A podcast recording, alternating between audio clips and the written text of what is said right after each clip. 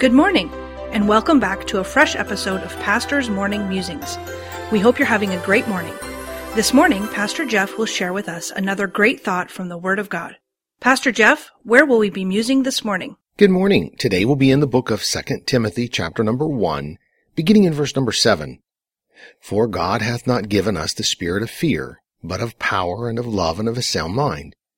Be not thou therefore ashamed of the testimony of our Lord, nor of me as prisoner, but be thou partaker of the afflictions of the gospel according to the power of God, who hath saved us and called us with a holy calling, not according to our works, but according to his own purpose and grace, which was given us in Christ Jesus before the world began, but is now made manifest by the appearing of our Savior Jesus Christ, who hath abolished death, and hath brought life and immortality to light through the gospel, whereunto I am appointed a preacher and an apostle and a teacher of the Gentiles.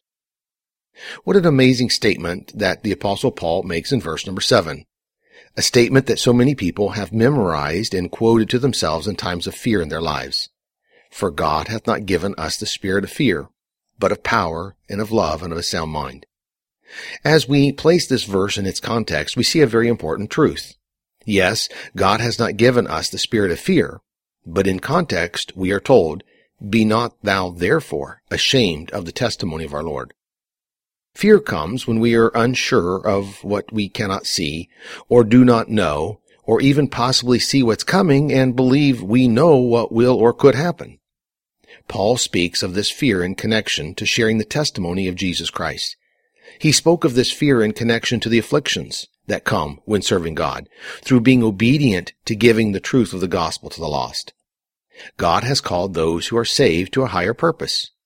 God's purpose that he established before he created this world. This is not that he established our own personal works, but he established his purpose that we should work. In verse 9 he stated, who hath saved us and called us with a holy calling, not according to our works, but according to his own purpose and grace, which was given us in Christ Jesus before the world began. When we are working the purpose of God that he called us to do, there is no reason to fear. The fear we tend to face is not from God.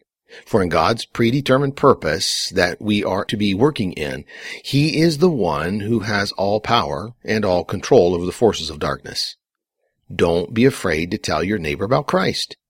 Don't be afraid to tell your family about Christ. Don't be afraid to tell your coworkers about Christ, or even that person you meet as you walk down the street. God has not given you the spirit of fear. It's not from Him. Be not thou therefore ashamed of the testimony of our Lord. So let me leave you with this last passage of scripture. This is Paul writing here at the end of 2 Timothy chapter 1. Beginning in verse 12, he writes, For the which cause I also suffer these things. Nevertheless, I am not ashamed, for I know whom I have believed, and am persuaded that he is able to keep that which I have committed unto him against that day. Hold fast that form of sound words which thou hast heard of me in faith and love which is in Christ Jesus. That good thing which was committed unto thee keep by the Holy Ghost which dwelleth in us. You have been listening to Pastor's Morning Musings, produced by Dr. Jeff Harris, Senior Pastor at Woodridge Baptist Church of Woodridge, Illinois. Please tune in tomorrow morning for another fresh episode of Pastor's Morning Musings.